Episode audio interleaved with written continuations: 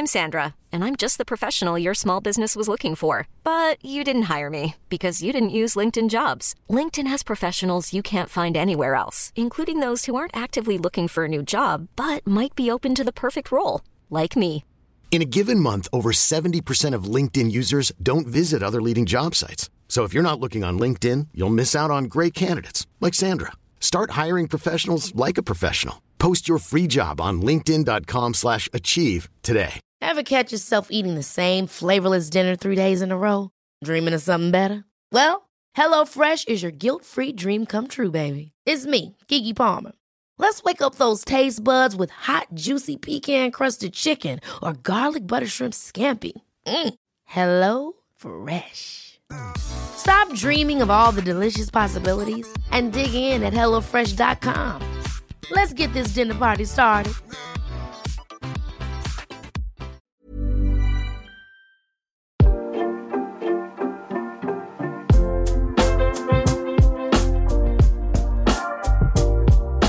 Hello and welcome once again to another week of Alex McCarthy's Wrestling Daily. It is I, Alex McCarthy, but it is not Louis Dangoor on a Tuesday. No, no, no, no. It is across the Atlantic, the much better looking SP3. How are you doing, my man? It's Tuesday, and I didn't know what that meant because I almost forgot I was supposed to be here today. But thankfully, Louis gave me the reminder that we switched days. So it's Tuesday, and SP3 is here with my good friend, my brother from an Irish mother. I got to be more precise, Alex McCarthy.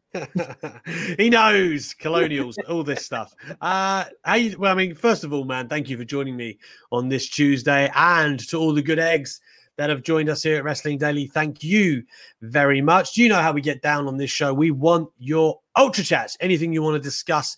And there is a lot going on, right? We've had Raw, we've had SmackDown since our last show, and a banging NXT takeover. So please get your thoughts into us. We will touch on takeover briefly on this show, but we do have some news to get into as well. To get involved with the Ultra Chats, all you got to do, you can see it at the bottom right there. It says, uh, get your messages and questions at wrestletalk.com forward slash wrestling daily, because of course, we're on our own home here on YouTube, our own goddamn channel. So without further ado, thank you very much. Please like, share, subscribe, uh, notifications on, all of those generic things you get asked to do. Well, I'm asking you to do them too. Make sure you show some love to the channel. Follow us on Twitter, all of that good stuff. Uh, let's start off with some news. And as has become custom, uh, I don't know if this helps algorithms at all, probably not, but I'm doing it anyway. Uh, let's talk about the titular news of WWE on a massive recruitment drive, SP3. Um, although we don't know all the names just yet, some of them we do, and it's exciting, right? Yeah, I mean, it's a great time for anyone who is a wrestling fan outside of the WWE, especially of the independent scene, because you're seeing a lot of people that have like honed their craft for o- over the past decade, it seems, outside of WWE, getting that that spotlight and getting that platform, that huge stage of WWE. You know, whether it's going to NXT or going straight to the main roster, this is a huge opportunity for a whole bunch of people. I know you yourself made the the the dropping of the bomb news today about the the latest signee but over the weekend we had the great e lie drake become l Who's A. that? Yeah. He said he sounds like a WNBA team but i'm not going to hold that against him um I, I think this guy is so talented he's one of the best talkers that has come through impact wrestling in the past decade i said I, i've said it before i'll say it again his cadence and his delivery is like the rock meets stone cold steve austin in a lot of ways if you've never heard him talk he's a Mm. great talent and he's different from everybody else in nxt nxt has 101 guys who can have great matches with just about anybody on the roster but they don't have great talkers and e- and LA Knight, excuse me, I got I got to get used to that. LA Yeah. Knight is is a is a difference maker when it comes to that. But Taya Valkyrie, I think that's huge. The talk about the rich getting richer. Taya Yeah. Valkyrie going to NXT to verse Toni Storm to verse uh, Raquel Gonzalez, Dakota Kai, Io Shirai. Th- It's just so many great matches that we're gonna see out of the the latest signees from. WWE. Yeah, absolutely. That's the thing with uh, I was about to say it as well, Eli Drake. LA Knight, uh, you know, he I said this the other day. Robert Stone is another one who who you know, you look at LA okay, it's gonna take some getting used to. LA Knight and where he might fit in. You look at a Malcolm Bivens, you look at a Robert Stone. I don't think NXT have quite made the best of their charismatic characters just yet. So I'm hoping yeah. that you know, well, all of them. I hope all of them get um, more time. Malcolm Bivens is criminally underused. He really is. I, for those who are, are, unaware, like Stokely Hathaway, I can't wait for him to be more prominent. Like one of the most entertaining follows on Twitter you'll ever have. So um, I highly recommend. So I, I, think there's some great gets. You know, uh, Taya, as you said, I mean, we know that she's obviously married to John Morrison. So a lot of people thought it was a natural extension. Yeah, it, had been rumored for a while. I'd heard little things yeah. here and there, like she was going to go, but nobody could really confirm. So, Impact, you know, they've they've dropped a, a, fair bit of talent there, and you think about MSK as well going to NXT. That's literally four talent in the last however many couple of months. If that doesn't encourage you to at least give Impact a try, and like figure out what they've got going on. And that's not even we're talking about Chris Bey, Ace Austin, and and a, and a litany of other talent they've got going on there.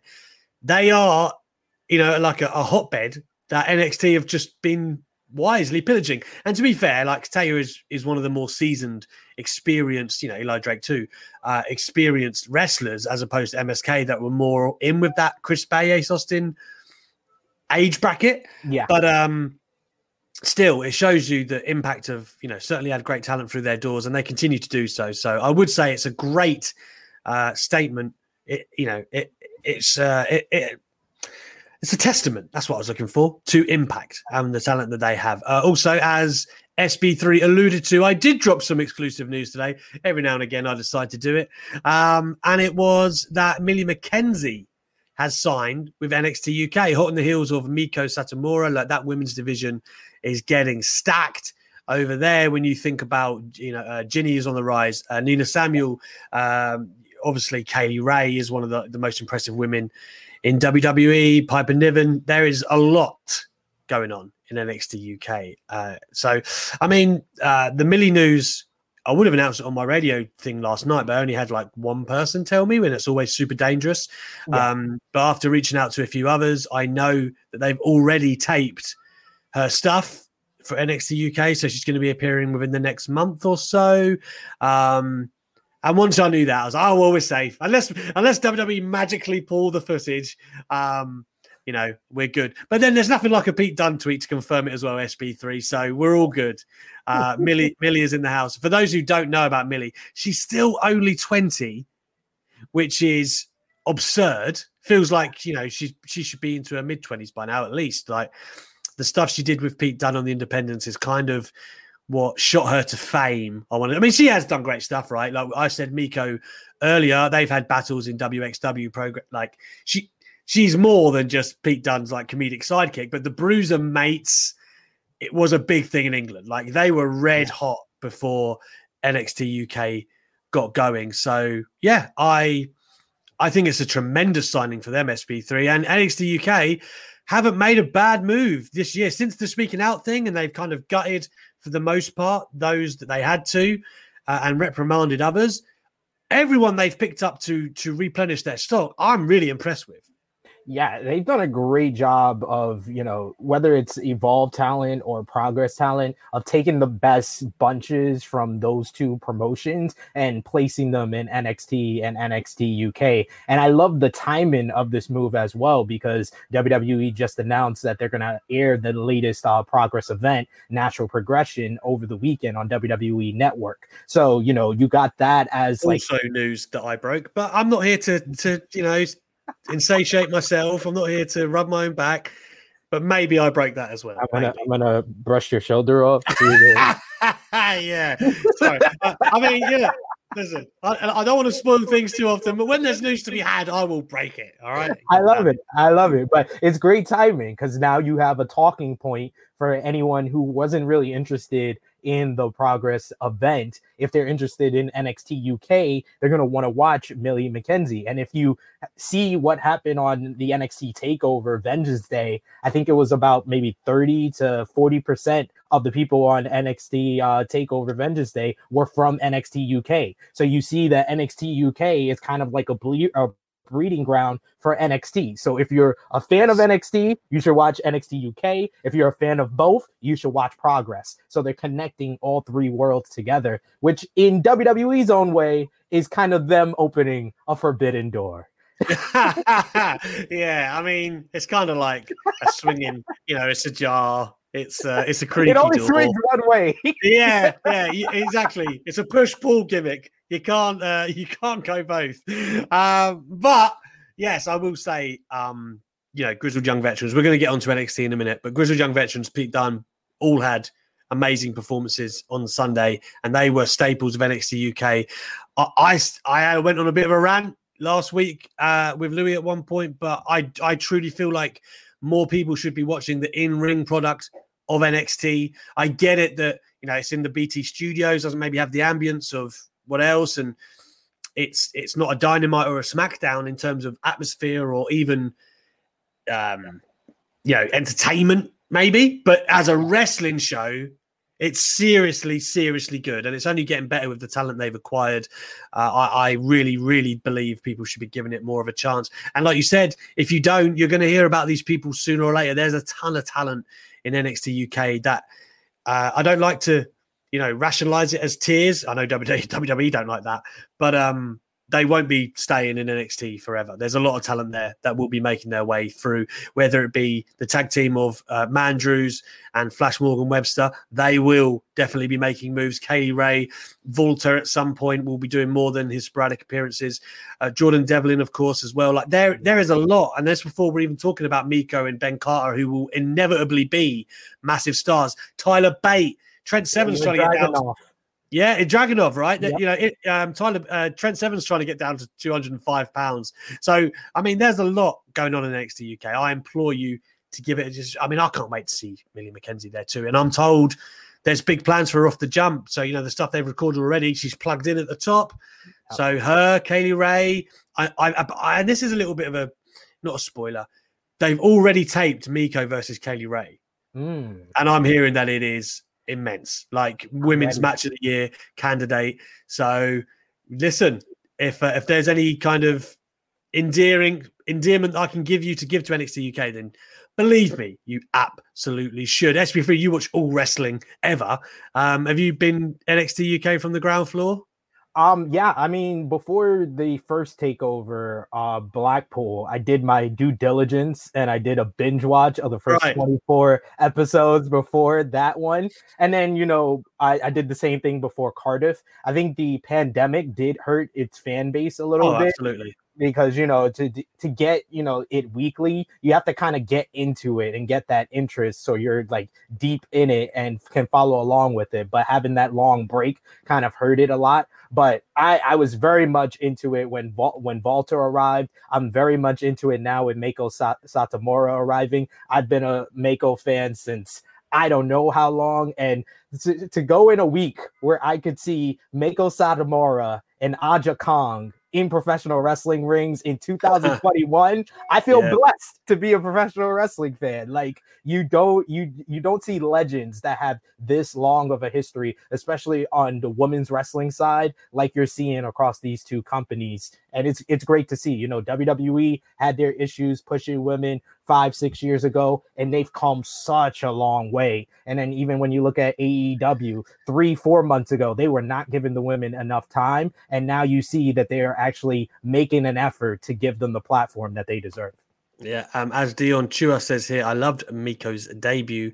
Uh, such a hard kicker. Yes, she is. I actually thought Isla Dawn did tremendous in that as well in showcasing uh, Satomura. Man, you said it yourself there, um, referencing the AEW Women's Tournament. So let's talk about that quickly. Um, I went out of my way, as many will know, to watch Yuka, uh, Yuka Sakazaki. I'm a I, big... I, think of her. I think of you whenever I see her. I love Yuka so much, man. Like uh, as like as someone who so prior to Double or Nothing, this is when I first saw Yuka.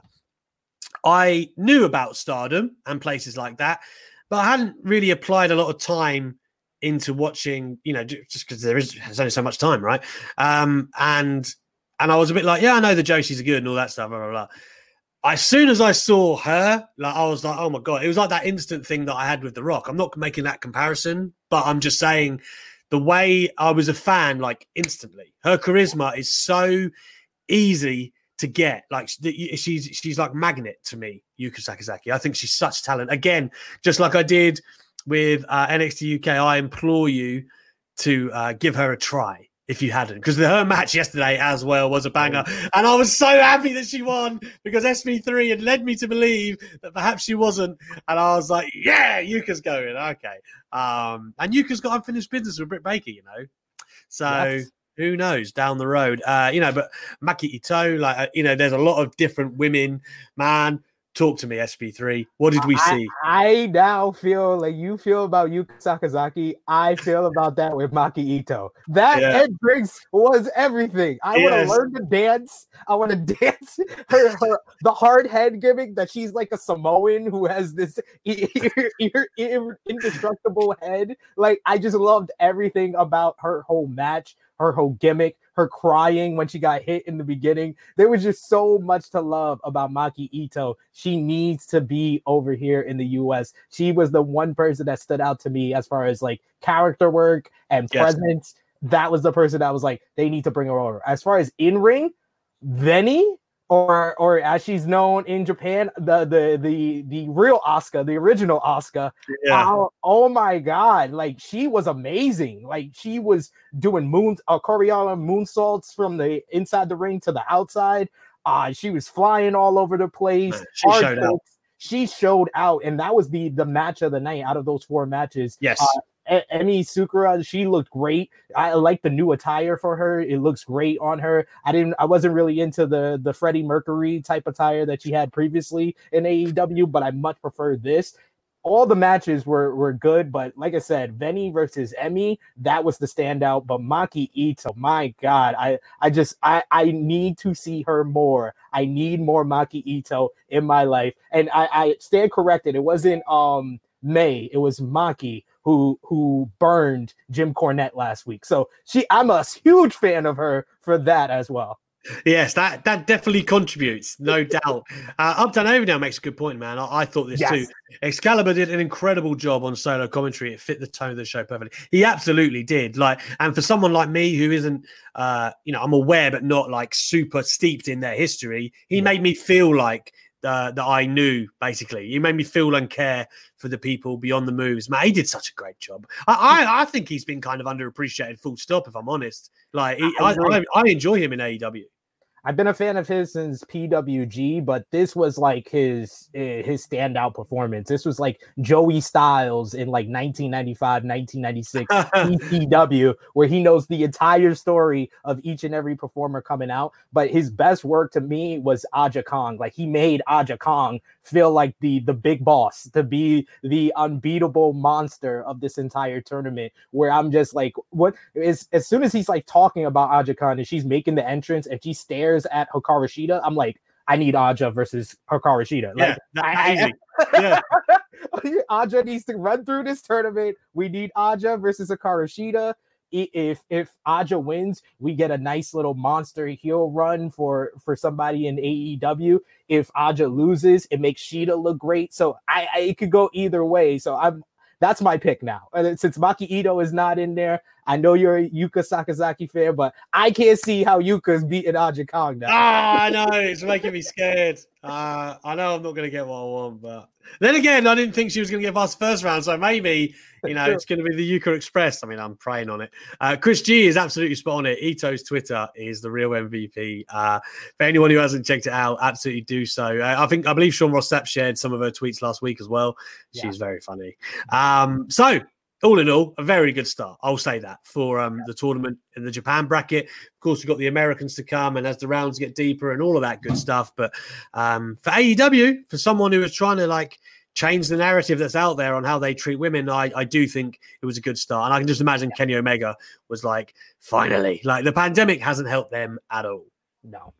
Nah, it's been it's been really tough for them because you you kind of saw at Double or Nothing, you were there live, like Kenny's yes. Idea of what he wanted to go for. He wanted particular women from the independent scene out here in America, but he wanted it to be really about uh, bringing the Yo- the Joshi style over here to America, and you're kind of seeing it with this tournament and even the people on the uh the American side, you know, you got Rio, you got Serena Deeb, who meshes well with that style as well. So I, I think Rio and Serena Deeb might be one of the better matches of the first round on Wednesday as well. It's, yeah. it's making me very excited about this AEW Women's World Title tournament. I went going in, I was like, Dr. Goat Baker needs to win this tournament, but now I, am very favoring uh, Aja Kong. I, I love me some Thunder Rosa. You already know that. Uh, whoever wins Deeb and Rio is a contender. So there's a lot of people who could win this tournament. Yeah, like I mean, I, like I'm not saying this will happen, but like my dream scenario, I think I've made this clear already, is Thunder Rosa and Yuka Sakazaki, and I do Ooh. think those two could tear the house down. Um, yeah. I just, I just don't know. There's so many possibilities, but uh, I agree, man. Like I think, not this is not a direct comparison, but similarly to how WCW really like um, brought the cruiserweight luchador style at one point to North America and it kind of exploded. Yeah. I feel like this would be the Joshi's biggest platform. And I believe that's what Kenny Omega kind of envisaged to begin yeah. with. I know we've had Japanese stars and all that stuff in WWE, but uh, this this might be really harsh to say, but I think they kind of maybe adjust to WWE like everyone does at some point. Adjust to WWE. Yeah. They, they can still hold true to who they are and what they do, and you get those matches but stylistically you do have to adjust. Whereas AEW may well want to present the Josies and mix that in with their women, and it could be like a real wave of women's wrestling if it gets to the point it needs to. And I do believe the pandemic has slowed that. So hopefully we get where we need to, to go with that.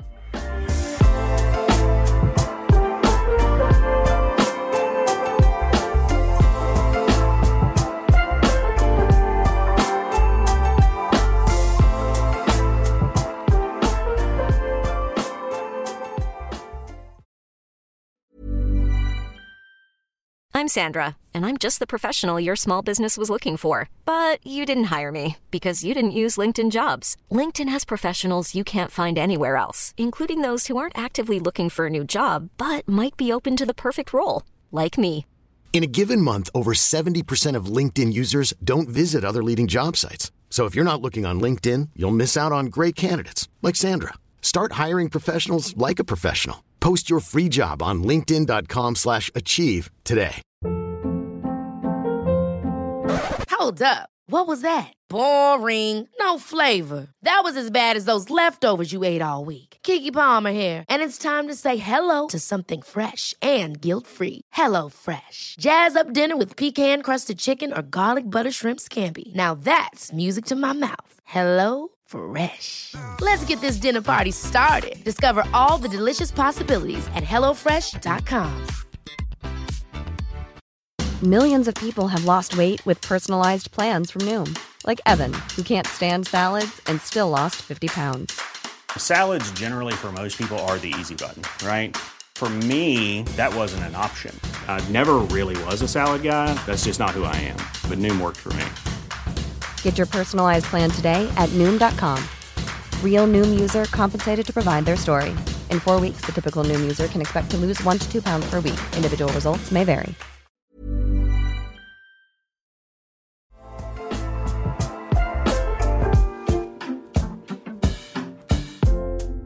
Um, I do need to say something, SP3. This is an important announcement, right? Okay. I learned over the weekend that two loyal viewers of the show, Carol Ones yes. and CM Chris, got engaged. SB3 wrestling daily couple. I love it. I love to see it. I was so happy to see that. Uh, you know, congratulations to the both of you. CM Chris, he's the leader of the SP3 for Quizlemania campaign, but he's yeah. a great viewer, always adding a lot with his oh, ultra chat. Good egg top tier. And Carol Wands, she's the sweetest person in in the chat. Uh, you know, send them their love, send them their congrats because they deserve happiness. And Yeah. gl- glad that it come comes together with two people in our community. That's great. That's right. Let them smell the roses, people. Wish them all the good stuff. I, I believe, uh, correct me if I'm wrong, I know they're in the chat today. I believe they they like met here in our community. I don't know if this is true. but, Like they didn't get together until this show. I don't know. Um, that's what Louis told me. Yeah, who knows? Um, but if that is the case, then I, it makes me thrilled. That does. It really does. Um, congratulations, you two. I'm sure virtually. Uh, oh, there you go, SB3. It did happen. Look, I'm, I'm Cupid. I'm Cupid over here. I- when I was saying, be nice, follow each other on Twitter, you know, let's. I didn't think this was going to happen, man. God, Love know? it. I love it. we're going to get our first wrestling debut, baby, and all sorts of shit. SB3. It's all going to happen. Uh, if we can't be there, then this is a virtual hug and congratulations. Um, please keep us updated on all things. Um, Carol wants SP, you know, CM Chris wedding. I need to know. I need to stay in the loop about that. Um, let's talk NXT then, man. Um, that what a show. Uh, I- I hate being this hyperbole guy. Probably the best show of the year for me thus far. I know New Japan people might will argue that, but um, for what it was, length, five matches. Oh my god, like the the quality from start to finish was amazingly high. Um, SB3 man, what did you make of it? I I I, have said it a bunch of times since Sunday. This is easily a top 10 takeover and arguably a top five takeover. And Like, by the way, let, let me just quickly interject there and let people Yeah. know to say something is a top five takeover, I think people have to actually take a second and go, hang on, like let's think about the body of work takeovers of amassed by this point. That is a huge statement and a correct one, by the way. yeah, like uh, the only ones off the top of my head that were better than Vengeance Day with New Orleans, New York. New York. Yeah, I think that's the only ones that I could say easily or better. Yeah. eh, not even easily, but slightly better than this one. But this One, one, of, one of the Chicago ones I might put in there. Ooh, one of yeah. Chicago. Um, maybe Chicago two with uh, I think that was the one with Ricochet, Velveteen Dream, Burch and Lorcan versus Undisputed, Undisputed Era. Era. Yeah, yeah, that Yeah. was a, I- that was I a mean, great one. I was there for both New York and New Orleans, and they were both unbelievable shows. Um, so that's hard. Like, and to me, that's like a very hard yardstick to attain. But I do feel like this got close, man. Yeah, I, I I said it. I'll, I'm gonna say it right here, right now, on record. If this had a crowd, this would be the best takeover ever. Honestly, in my opinion, like the main event was just classic, a classic type of main event, and it was different from every other classic main event we've seen on a takeover. Because you know the Johnny Gargano, Adam Cole, it became a lot of near fall and, and finisher spamming. This one, everything mattered. Everything that they did led to it led to the next thing going on in the match. It started off as a technical wrestling uh mat base match and then turned into a war of attrition. And I've never seen a heel focus on somebody's fingers for almost a 30 minute match. So that's why I love this match altogether. But uh I absolutely loved the Dusty Rhodes Tag Team Classic with uh, MSK versus Grizzled Young Veterans. This is the Rascalz that I knew could be stars, and they felt like the best babyface tag team to be in, in NXT since DIY. And that, that- yeah, it feels like forever. Like Street Profits were great, Broserweights were a good mismatch tag team, but this feels like a true tag team. And the reason why they won was because of how well they worked together. So it made for a great story. But that was really like the move, spectacular spots. The the dive by uh Wesley over the over the ring post, the Tope con hilo was ridiculous. The the Doomsday suicide dive Oh. Every time Grizzle Young Veterans hits that, I'm amazed by it every single time. Uh, and then the finisher, the blockbuster heart attack by MSK, just great stuff. Must see kids, marijuana smoking kids. It doesn't matter what the MSK stands for. These guys became stars at Vengeance Day. But my match of the night was Kushida versus Gargano Ah, man, Johnny, we haven't seen Johnny Takeover in a while. I thought Johnny Takeover retired, honestly, because it's been so long. It's been I'm wearing I'm wearing I'm wearing one of the takeovers that I went to, Brooklyn Ah, Four. I'm, I'm on. Uh, I've got the, the British Strong Style boys. Ah, I love there, you, there you go. I love it. But I wore this on purpose because Johnny Takeover returned And I, I don't know who the the chicken heel that's been on television for the past five weeks or five months because that wasn't in this match. That was Johnny Gargano of 2018, 2019. This was just great professional wrestling. But the one criticism Johnny Gargano gets a lot is his selling. This was probably the best selling that I've seen from Johnny Gargano. The way he sold his arm was exceptional. This was a great takeover. Three fantastic matches. The opener, the women's uh, Dusty Rhodes Tag Team Classic, exceeded all expectations. The women's title match probably came below my expectations, but it was still a good match. There was no bad matches on this card. Great takeover. Yeah, um, somebody has said here, Elizabeth Stallion, that uh, SB3 has to sing a song at this wedding. Uh, first dance is Alex and SB3 singing R. Kelly. My mind's um, My yeah. mind's telling me Biggie. Our hit song. yeah, yeah. Uh, do you know what? I was going to have a controversial take with you the other day, SB3. I would argue, this is going so off topic, that Honey Love is the better R&B love song than Bump and Grind. Bump and Grind is the more famous one, Hmm. but I, I think melodically Honey Love is actually better, but there you have it. Uh, Um, Remind me, Honey Love. Am I? Am I, I can't, don't make me sing it. I was gonna. I was gonna say. I thought you were gonna say um Usher, nice and slow, because that's no, I, the best- I'm sticking um, R. Kelly, but I, I know what you mean. okay, nice and slow. Um, Hon- Honey Love's like, you know, where he has that like riff at the end he's like, just like a lollipop, you're so sweet. Yeah, he just goes on one, like, you know, talking about honey, and everyone's like, okay. But the, uh, yeah, the actual song for me, I I, I can't play it because we'll get copyrighted, but uh, I implore everyone, let's have a debate. Honey Love or Bump and Grind? Oh, I need to know.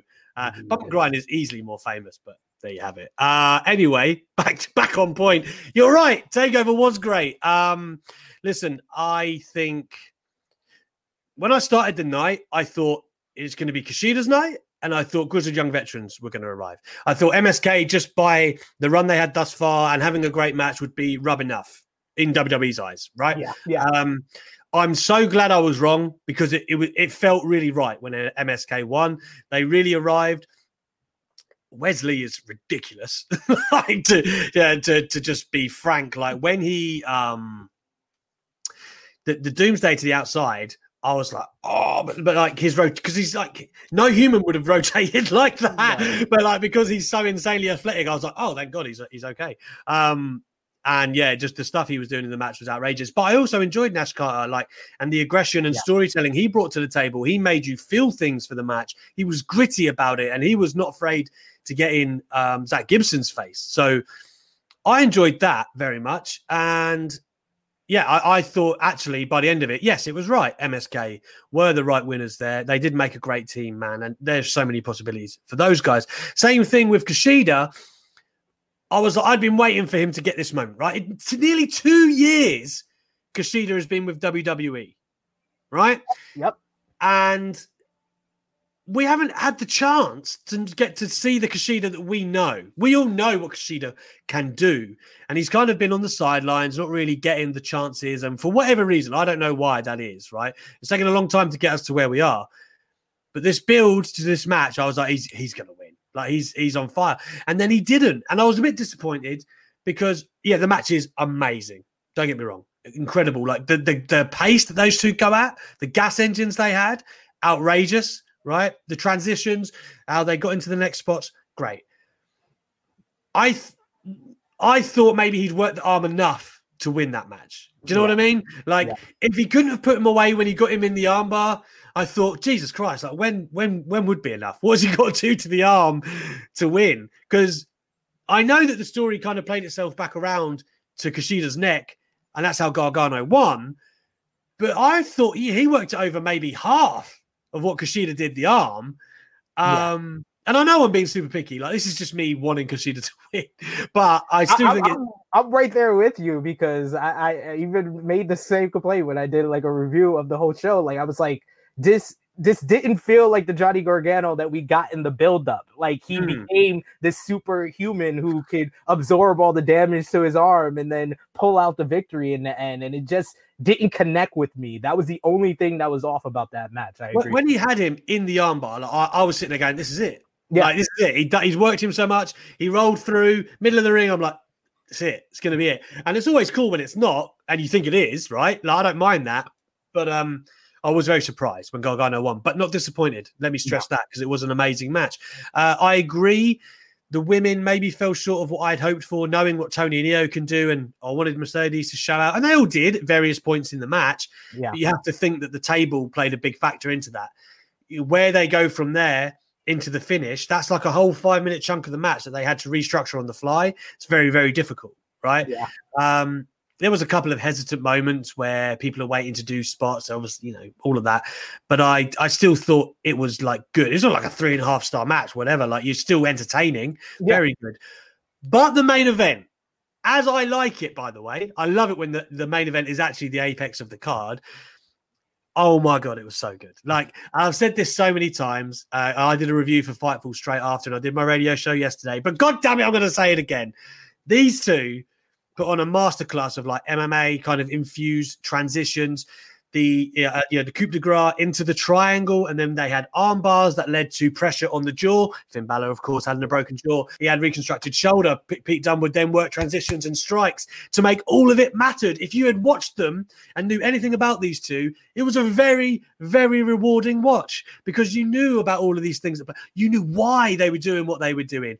Everything was significant and that is so satisfying to watch. Um, and then on the home straight as SB3 third, yeah, we got it where it amped up the tempo and you, you, know it was like going into the finishes and he kicks out at the bitter end, all of that stuff, but it wasn't too much, yeah, at all. It wasn't Gargano and Cole right from like 2019. It was just the right amount. Uh, I thought it was beautifully done. I re- I can't stress it enough. A, a match of the year contender for me already, easily. I, I, I even was said uh, said this that you know the Kyle O'Reilly Finn Balor matches were great, especially Takeover 31. But I never believed Kyle was going to win in those matches. I can't point to any moment. The bitter end by Pete Dunne on Finn Balor, I bid on that. That was a great near fall and a it's very well protected move. Yeah. Not many people kick out of that. So, yeah. you know, I think only one of the like in you know people forget. Well, they don't, but um, the Tyler Bate Pete Dunne match, which I would class as in the top five greatest NXT matches ever. Yeah, which, that you know, I'm not, I'm not overhyping that. That no, is yeah. a work of art. I think it's only one bitter end that puts Tyler Bate away in that match. Yep. Everything, everything is kind of just built perfectly to when you get to that point. The bitter end's very well protected. So for Thingy to um, kick out, I was just like, oh wow, Finn Balor, okay. Um, and it was cool the way it kind of went from that to um, the bitter end attempt and it went into the 1916 attempt and all of that stuff. Like it was just, it was so good. It really was so good. Um, so yeah, like I said, I mean, I've waxed lyrical about that. I'm not going to carry on, but we should talk about the show closing angle, right? I was going to say that. I was like, that was the whole reason that I said this is arguably a top five takeover because that ending that's the type of angle NXT. We didn't know it, but NXT desperately needed some oh. type of storyline to get people invested, and this is it. Yeah, I mean, listen, when it comes to AEW, I think they've become pros at closing their big shows. They always give you a good angle to finish on, a high point, a talking point. NXT is, I guess, it's more about the wrestling, but they have, you know, they tried it with Ridge Holland and that angle, and we all know why that didn't work out. So they had to kind of recalibrate. And then here we are. They're deciding now that Adam Cole is going to split up the Undisputed Era. That's what it appears anyway, right? He turned on Finn after they helped him from the attack from the Kings of NXT.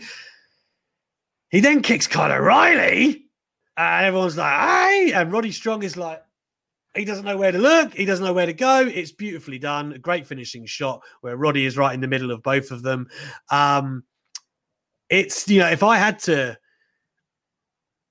if I had to lay a claim, I would say probably this leads to Cole going up alone, maybe, or with Roddy, and we leave Kyle as the big baby face for a while. Um, possibly. I don't know. Or, you know, we could obviously get, we know from the Ring of Honor, right? And then New Japan exploits. Yeah Cole and O'Reilly is somewhere you should go before anything else. Um, and that's that's got money written all over it.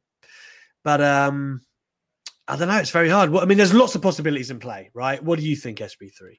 This one needs to go in the the archives as one of the great takeover endings. Like, uh, uh, you know, Like KO. Ciampa Gargano. KO turning on Zayn, Ciampa turning on Gargano, Samoa Joe debuting. Like these are the great takeover endings that just got people talking, got a buzz. This was one of those. But the best comparison is that one, Ciampa and Gargano. When Ciampa turned on Gargano, you kind of could see from the outside looking in, like long past that the end game of this whole storyline was for Gargano to beat Ciampa for the NXT championship. Yeah. And I feel in a lot of ways this one is the same thing that the end game needs to be Kyle O'Reilly beating Adam Cole for the NXT championship because Yes. the build up to this angle was all about O'Reilly coming up short against Finn Balor twice. So then for then Adam Cole to beat Finn Balor b- brings more juice into this whole story. It makes the story greater. But you got that match. You got a three way with Balor, Cole, and O'Reilly. You got Cole and O'Reilly. You got what's Roddy and Bobby gonna do.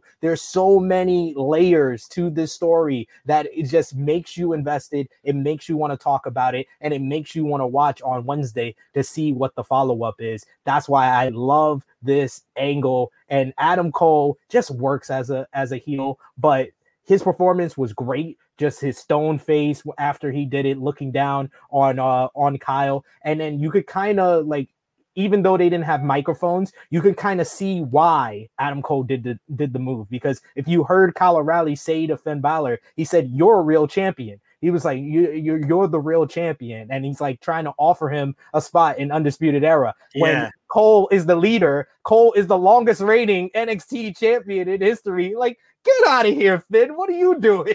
And then Mm. Kyle, like, all right, I was just gonna leave it alone, but now you're talking. Now you're running your mouth. Okay, okay, boom, super kick. Get out.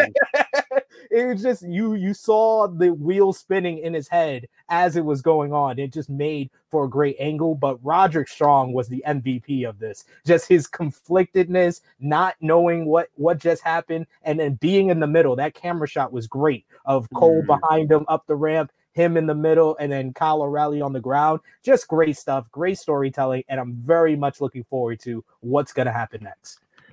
I hope not, Nathan Day. Uh, I hope not. Kross to beat Balor. Uh, he's got no place in this story for me. I, I, I- he just feels like a bit of an uh, a spare peg. Like right now, like I don't, not quite sure. I, I could see him just kind of getting jettisoned to the main roster because I don't, I don't really know what there is for him in NXT. Like he was, like he either he either went right back to the title or on, you know, or you move him on. I think like it's Yeah. just, I don't know. Uh, I, to me, it's still not quite connecting. Um, I'm not saying he's he's not a talented guy or good. Please don't misconstrue what I'm saying. Um, I'm just character wise and, and the way the landscape is now with this undisputed era thing and Finn Balor and where Pete Dunne is, like I just I don't really want some unbeatable guy messing up that formula. I don't know if that's unfair to say SB3, but that's kind of how I feel. Um, yeah, listen, for undisputed era, th- there's a lot of things in play, like you just said, where what are they going to do? Who are they going to move on? And and what what is the end goal here? Uh, for me, it's such a shame. By the way, you know you touched on it, where Ciampa and Gargano.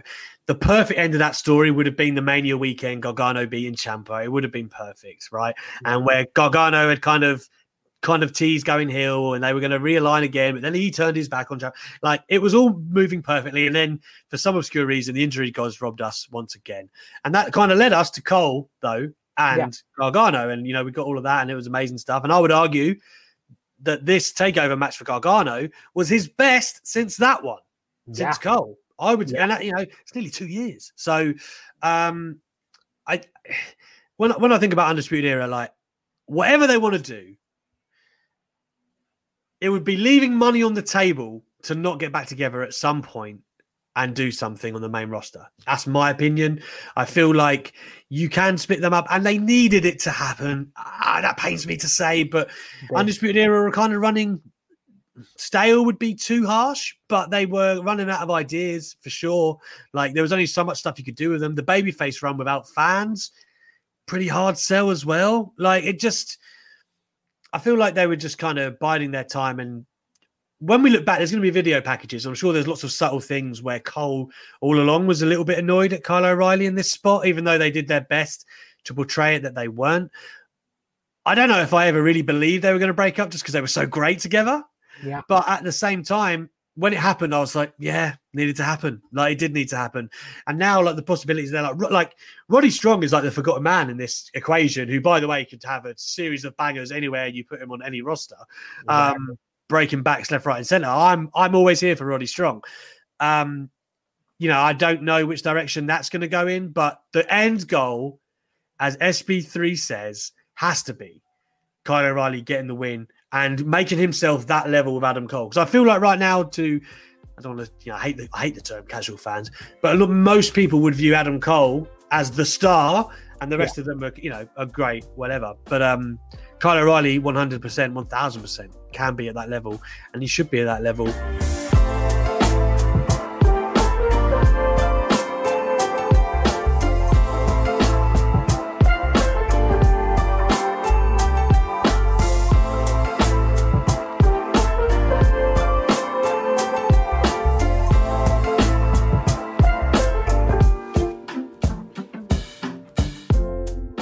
I do want to say something here because somebody did ask about uh, Sami Zayn's charity, and a lot of people have, have answered here. So just to make it clear, yes, it is called Sami for Syria. It is like a mobile medical. That's right, right there. Provides mobile medical vehicles and items. Very good, Sammy. He plays the heel well, but he's a good soul. Um, check it out if that's something that you ever wanted to do. Uh, let's we do some ultra chats. It's like yes, quarter. Two, it's like quarter two. God damn. uh, the first one is from Carol Wands. There she is. Uh, show me your show me your ring, Carol Wands. Um, all that great stuff. I love it that she had a ring. Like yeah. they obviously can't. Like I'm assuming COVID. Like, please in the chat, let me know how this happened. Did you like courier it to her? Like, what happened? I need to know. I need to know this love story. Um, very very happy for you both. Uh, first of all, hey Alex and SB3. Hey, what do you think of Vince's new edict where they can no longer mention any third party names, brands, or charities? Overkill much? Why do people continue to sign with the company with such crummy rules? What is the lure? Hashtag discuss. Hashtag love UCM. Ah, she, she did it. Uh, hashtag elite good eggs. Um, well, the lure is money. but it is. yeah, I mean, that's the that's the simple answer that I got at the head. Like, why would they decide with this company? Money. Yep, a lot money. of it. A lot of it. Um, and it's not only that, it's the like the luster, it's the biggest platform in the world. A lot of people the lure of performing on the biggest stage possible and a byproduct of that is earning the most money possible. That's really hard to turn down. You're at least going to give it a try right? Like I think I, have seen Kenta talk about it. You know, like he, he did his five years of WWE. Now he's off doing the things that he wants to do. Miro the same. Moxley, like you appreciate. Like Moxley has actually been very open, saying like if it wasn't for the money and status he gained in WWE, does he immediately come into AEW and be the top guy? No, he doesn't. As much as we'd like to say his talent would get him there, and it might, he wouldn't. I'm sorry, he wouldn't. Like he, he even he knows, and he's appreciative of that platform and being rich you know, like that. These are all things that are, you know, you have to liken it to any job that we all do. You in the chat, me in SB3, whatever. You want money, you want prestigious. You know, you you want to make a a legacy and, and money. Like everyone wants that. Everyone wants praise from their peers. And WWE WrestleMania, there's only one place you can get it.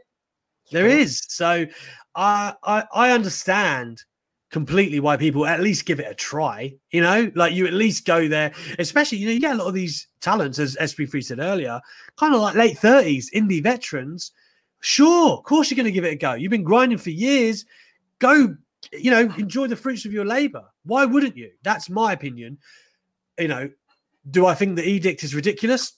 Sure, of course. Like you know, it's uh, overkill is probably the right word. Yeah. You know, from WWE's point of view, I understand that they like think they control their likeness and you know therefore believe that they can have a hold over their social channels. Do I think it's right? No. Do I think WWE needs to be that strict about it? No, no, they don't. We've just turned a record profit, and it didn't seem to affect them that much. Um, I, I just think it's a controlling thing. I don't see AEW doing anything like that in the future, and that's always going to be the divide, really, of like maybe that will be the lure for AEW is that they're not WWE, and of course they can pay pretty well themselves. It's just not the same level. I think someone, Brandon Thurston, made this point the other day. If anyone doesn't know who he is, he's the guy who does um, WrestleNomics, ridiculously intelligent, got all of the stats and stuff. I, I implore you to check out that Twitter. Yeah. Every wrestling promotion in the world combined, WWE's turnover and, and reach is about five times bigger. Every wrestling promotion in the world, not just AEW, every single one of them. That is insane to think about. If you ever wonder what the divide is and how close someone is, WWE truly are like a global juggernaut. So SB3, sorry to have basically stolen everything you could possibly say, but feel free. No, you you said everything just correctly. I mean, is it right what they're doing? Absolutely not. But is it something that should surprise anybody if you know this company, if you know their history? No, mm. you shouldn't be surprised by any of this. And this is just the next step of what they started last year with the the banning of the third party uh, platforms with Cameo and Twitch. It was always going to come to this because they realized that their their social medias is a way to promote themselves. They were going to find other ways to kind of promote their third party, you know, whether it's business, whether it's a charity like Sami for Syria, they're going to use their social media to be that platform. So WWE just put a stop to it before before it got any further. I am not I am not surprised by any of this on WWE's behalf. Am I surprised that people still signing with WWE? Absolutely not. This is a dream come true for so many people. Like, you know, professional wrestling was introduced to a lot of us through WWF, WWE. And for a lot of these wrestlers, it's the same thing. Like that's how they learned about this business. That was the first thing they saw. So of course, their dream in their career is to make it to that point. It's the, like like Alex said, it's the biggest platform possible. It's the most amount of money that they can make. So I'm not surprised. None of the signees that they just recently signed, it doesn't surprise me that any of them signed. Like take someone like a Harlem Bravado, who wasn't like the most known person that they signed, especially over the weekend with like LA Knight and Taya Valkyrie. I would say it's very easy to say that Harlem Bravado was like the third on that list of the the recent signees. But he's a guy that's crafted, that's been on the independent scene. I saw him in Ring of Honor in 2007. Wow. I was I was in my 20s in college doing a lot of bad decisions then. Now I am I am in a stable relationship with twins. So that is the difference in my life between now and 2007. You could imagine what his difference in his life. And now to get to this point in 2021, where the biggest promotion who just made a billion dollars on a on a streaming platform deal is signing you to their promotion, of course you're going to sign, regardless of any third party uh, things that you have going on outside. You want this paycheck, you want to make this this move. That's the biggest platform possible for you. You're going to sign and that's the thing. Like we've talked about it, people have worked their whole careers to get there. So in your late thirties, it's likely you want to give it a try. Or the other way around, you'll give that a try first, and then maybe you want to go and do your artistic side of it after that when you've made yeah. your money. Like either way, WWE holds all the cards. They always will for the foreseeable future. Um, it's a shame. Like the charity thing rubs me the wrong way, maybe the most. Like Sami Zayn can't promote his charity on Twitter anymore. Like sorry, what the hell is that about? That's that's just ridiculous. Um, you know, and, and to me, they're contractors. I know we have this discussion all of the time, but they should be able to make more money on the side if they want to. That shouldn't be a problem. WWE shouldn't get to dictate everything. And they're saying that even if they change their names now and go by their shoot names, doesn't matter. WWE still hold all the. I just it, it feels all kinds of wrong to me. Like I don't please don't get it twisted that me and SB3 think it's right just defending people signing for WWE. It's a different matter almost. Yeah. But this is that is like WWE will you know their argument will it will be that the money that they give them mitigates this basically. You know, you can't possibly make the money you make with them. You know, let's say they did that. Let's say that you went to AEW and did your third party thing. Might not even still make the downside that you make in WWE. I, I, I it depends who you are, of course, but yeah you know, it's all different. But just on SB3's note, that I believe the signees are going to be announced February 23rd. That's the hot rumor. I think it was Meltzer or Mike Johnson, one of the two. Biggest class, um, the biggest intake, biggest intake of women ever in WWE, apparently. So there's a lot to look forward to. And we wish them all the best. And hopefully, man, this third party thing, um, trying to think of the best way to word this uh, maybe when Vince goes, so does it. That's maybe the only polite way I can say it. Um, let's talk about the next Ultra Chat, which comes from Mark. Ah, here he is. Hey guys from Canada. He loves to tell us where he is. I love that about you, Mark. Uh, I hope all is well. Following Raw last night, which we haven't even spoke about, could you see Edge versus Kofi Kingston for the WWE title at WrestleMania 37? That'd be next year. Uh, no, this year, right? This year, yeah. Yeah. Uh, that's a match I wouldn't mind seeing. I think it would be an instant classic. Thank you for your time. I mean, I'd like to see it. I just don't think it will happen. Um, that's that's my take on that. I, you, um, my thing all along has been with you know Vince has got Edge for a finite amount of matches, and I I'm not sure Kofi Kingston's on his list. No, and you, if you didn't know that, you should have learned through his title reign, his WWE title reign, because they never treated him like a main eventer. Like if you look at Drew's title reign in comparison to Kofi, it's like night and day. Like even with Drew only having like one main event uh spot as in his first title run as WWE champion, he was treated so much better. He got so much more time for his matches than Kofi got. Kofi got 10 minute matches in the middle of the show against guys like Samoa Joe, who he knows he can have good and better matches with, but he just wasn't given the time to get that. So if you think that Kofi Kingston is in the plan for a WrestleMania main event when he wasn't even the first time he got a WWE Championship match, then all the power to you. You're a big Kofi Kingston fan. Uh, some the Ripper says, "I thought Edge was a full time wrestler again." Yeah, but listen, he'll be around every week. He's not going to be putting on matches every week. I can tell you that. Tell you that for nothing. Um, it's not Drew's fault what you just said. Like I, I, know I shouldn't take it that way. Um, you know, WWE in their booking is just, yeah. I, I was obviously, I mean, I spoke to Kofi about this personally in interviews. Like, I was crushed about how the way the Brock Lesnar thing ended. Let alone how you know, I'm sure there was a lot of African Americans that were like living through Kofi's title reign and like, you know, were enjoying it. And it meant it had an extra significance that I probably couldn't even understand. And then it's obliterated in seven seconds. Uh, even if WWE in their warped mind were like, you know, but we have to make Brock, you know, it's the debut episode of SmackDown, and Brock's got to be Brock. Like, come on, just read, read the room, man. Like, I don't know. There was a there was a lot of different. Just let Kofi have the damn match. Like, do you know what I mean? I think I, I think that would have been fine. Let Kofi put up the effort that Daniel Bryan or AJ Styles did. You know, all, all, he could have had that match. Finn Balor, Finn Balor he, had yeah. like a ten minute match with him. He could have had that match, right? But no. Um, and if I'm mad, yeah, never mind. I'm mad about it still.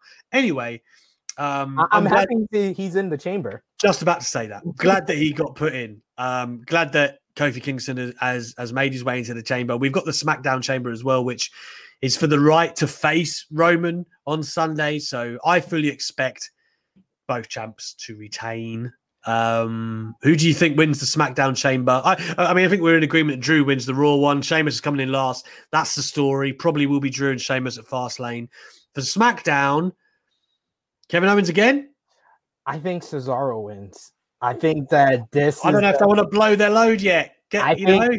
I think that this is the, the the the culmination of this Cesaro push because it's only been going on for what two three weeks now. Elimination Chamber is this weekend. This is the end of his big push, so I think that he wins the Elimination Chamber immediately uh excuse me immediately loses to Roman Reigns and then they do a rematch at Fastlane. So he gets two WWE championship matches uh elimination chamber win and then maybe he gets he gets a big match against Seth Rollins at WrestleMania. That's where they seem to be putting a lot of focus on Cesaro. This is the most focus he has gotten it. since 2014 and I'm loving every minute of it I love it. By the way, Mark Mello. Okay, bad question, I guess. Oh, there are no bad questions, man. no. It doesn't matter. Just because we don't. Uh, it's not that I don't. We don't want you to be right. We do. We want to see it. I'd like to see Edge work everyone. I'm just being what I would call realistic. Uh, I'm not sure that um, Vince would plug Kofi Kingston into that role personally, yeah. but there we go. Who knows? Um, let's move along to Matty, the hot Scott. Hey, Alex and SB3, I'm sending this from Asda. Okay. Uh, SB3 probably doesn't know what Asda is, do you? It's it's, a, it's like a it's a supermarket. There you go. Ah, okay, You cool. get your get your shopping. uh, so just want to say that I love the gauntlet match last night. Yeah, it was very good. Um, the AJ Drew match bit in particular. Oh man, that was it, it. It made me remember our conversation of why AJ didn't get the shot at Royal Rumble because I was exactly like, "This is what we could have got." right there. Uh, God damn it. Um, um, so glad Kofi is in the chamber. While I hate the storyline, congrats to Lacey. What do you think briefly? Uh, if NXT, what? Uh, I don't know if you got cut off there. Also, congrats to Carol and Chris. Congrats indeed. Uh, Matty, if you're in the chat, let me know what you meant by what do we think about, you know, what's this if NXT bit. Um, in terms of the Lacey, congratulations, of course, you know, no doubt. Um, probably was the time to cut the Ric Flair aspect of it. Not sure, not sure why you're going to carry that on. Um, also, I mean, they haven't really, unless I missed something, they haven't made it clear what's going on Sunday with Asuka yet, have they? So, No, I, I think it's pretty safe to say that uh Lacey won't be getting the shot on Sunday. This whole elimination chamber card is in flux. yeah, I, I will say Raw last night, the it was one of the better go home shows that they had prior to a pay-per-view, despite all the the changes to the elimination chamber card when one third of your show is a great uh gauntlet match with you know Drew and AJ being the highlight, and even uh AJ and Kofi and Drew and Jeff were really good stuff as well. Yeah. So I really And- enjoyed. and Omos, by the way, continues to do his spot very well. Yes, he does. He does. I, I'm annoyed by that camera angle though. It is just, yeah, it just annoys me to the core. It's just they were like, "Where did Xavier Woods go?" I don't know. Show us. Just show us.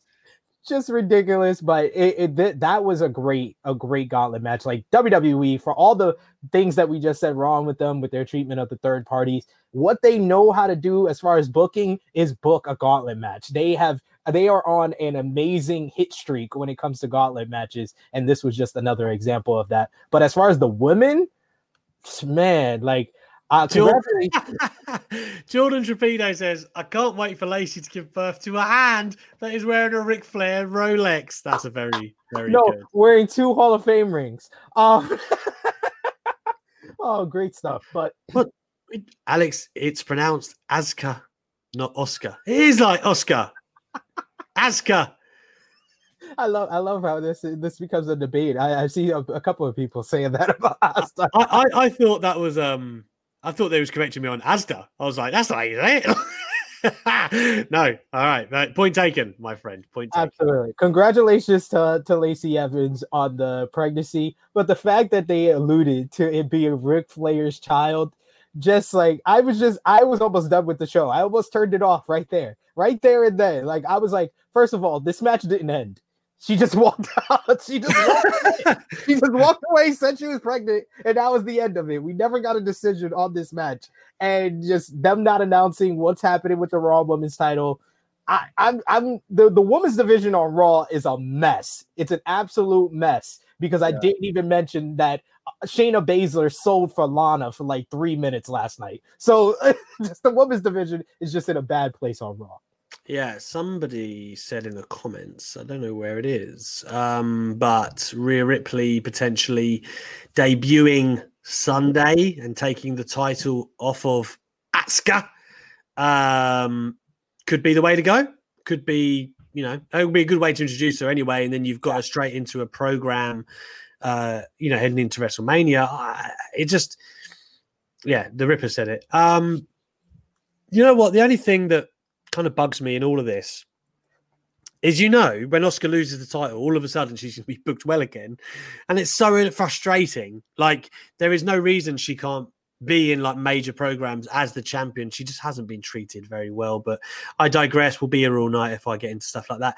Uh, George Yamin, it's been a while, my friend. How are you? Uh, I don't think Cole is winning the title again. I think Kyle O'Reilly versus Cole in a fight pit. Cole loses, goes to the main roster with Bobby and Roddy. Hmm, interesting. Could I mean I, whether it's via the fight pit or not SB3, it's a, it's a viable uh, scenario. I I kind of agree with that last part. I think that this was about separating Kyle from Undisputed Era and not about breaking up Undisputed Era because I feel like Cole's chances for success on the main roster is better with Undisputed Era than without them. And I yes. think that if, if, Bobby Fish, although he has the history with Kyle O'Reilly, he just works better as a heel. I've seen him as a baby face in ROH. I've always been a Bobby Fish fan, but that was tough. That was tough, a tough yeah. spell. Bobby Fish as a baby. Bobby, and Bobby Fish is like a eh, if anyone I've, I've met and interviewed him a couple of times. He's a very likable guy. Yeah. It's not that you know, it's not that he's not. A, he just is better as a heel. Like he just is.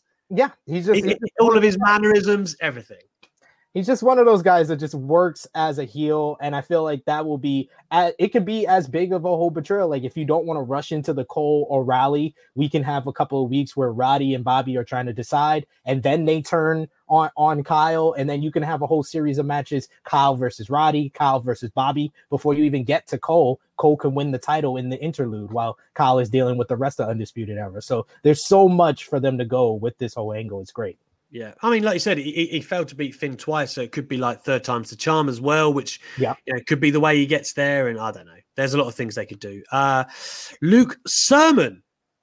Hey, Luke. I don't recognize your name, so I'm very delighted to welcome you. Uh, four way between Fish versus Cole versus Strong versus O'Reilly for the belt. I mean, if they were truly imploding, I feel like there'd be a lot of people that would clamour for that match, myself included. I'd watch. I'd watch it. Um, I just, yeah, I just I just go along with what SB3 just said though. I don't think it's the true demise of Undisputed Era. I think, you know, it's going to be Adam Cole breaking off with some guys, and and it's all about Kyle O'Reilly being the babyface, which actually makes me sad because I think Kyle O'Reilly's going to have to get new music. It's going to have to have a guitar riff, and like there's, no! all, there's all kinds of things to work out. You know, crazy. I didn't even think about that. That's the bad side that we'll never get oh, uh, Kyle riffing to the Undisputed Era theme again.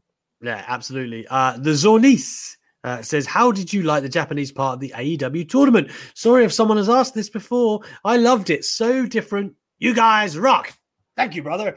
Um, yeah, well, I mean, we touched on it at the top of the show, so feel free to rewind and uh, get get some of that good stuff in. But to be brief, uh, we both Loved it. I, I feel like it's off to a hot start, SB3. Maki Itoh for president of the United States of America. I, I don't. She's not even American. But can she, you can you could be vice? Can this happen? I'm all for that. And I, I, didn't mention this, but Excalibur had the the most accurate uh, statement on commentary when Yuka Sakazaki's theme music started playing. He said the best theme music this side of Judas, and he's correct. Yeah, yeah, yeah, yeah, yeah, yeah, yeah, yeah, yeah, yeah, yeah, yeah. It gets you hyped. It gets you hyped. I love it. It's, I it's love so it. good. It is so good. Uh, and finally, we've got uh, Betty Boy 004 pancakes or wrestling daily live. I mean, it's a tough choice. I won't, you know, again, SB3 is probably unaware of this. It's pancake day here in oh. uh, in, in England. And, um, but uh, our pancakes are not quite like yours. Um, well, ah, it's very hard to explain, but like you basically have to put them in a pan and you fry them and then you fold them, sugar, lemon. That's how we eat them. I mean, people do put a lot of different stuff on them. Yeah. But like, but like, they're not traditional like American pancakes. They are. um I, I, what I'll have to do, I'll make some tomorrow because I haven't. I didn't even. I didn't even make them today. I was busy at work. Uh, I was busy breaking shit, and uh, I will make them and send to you what they look like. SB3. But yes, today is Pancake Day. You can get Wrestling Daily anytime, man. Go eat your pancakes and then get back to us. That's what I say. SB3. That that's a smart decision. I think a Pancake Day here is next week because I know they're going to have some. Oh, you everywhere. have a pancake day. Yeah, for uh, IHOP always promotes it. so. Oh, I, was, I just thought America had like pancakes every day. Like that was it. some days, some I, I I had French toast today. I like making French toast. I like the art of that. You know, sometimes it's waffles, Eggos is great. So yeah, we mix it up. Christy, yeah, you're right, man. Uh, it basically is a crepe, right? But we call it Pancake Day. So come on, man. All right, the kind of thing you'd love to eat after one of your Joints and Jabroni shows, Chris G.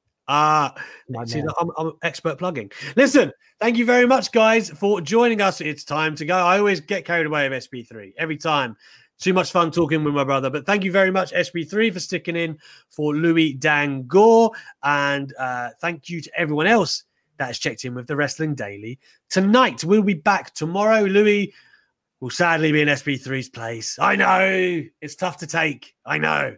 Uh, but then Steph will be back on her usual Thursday slot before Louis closes out the week, 8 p.m. every day, right here on the Wrestling Daily channel. So without further ado, thank you very much for joining us. But before I go, SB3, where can the people catch you? Because you're hitting milestones lately, brother. And Yes. you've got a new Twitter page.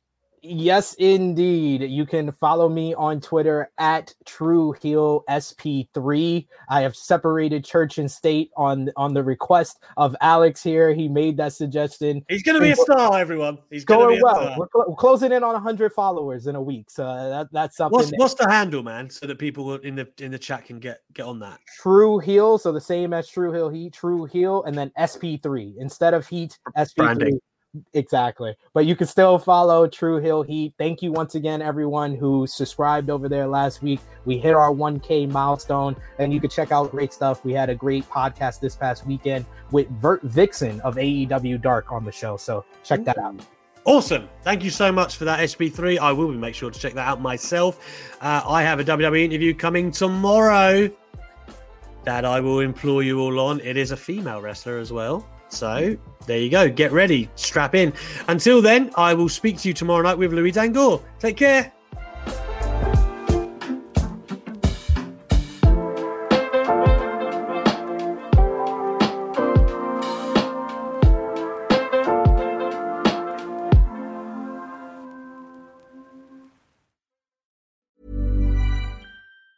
Ever catch yourself eating the same flavorless dinner three days in a row?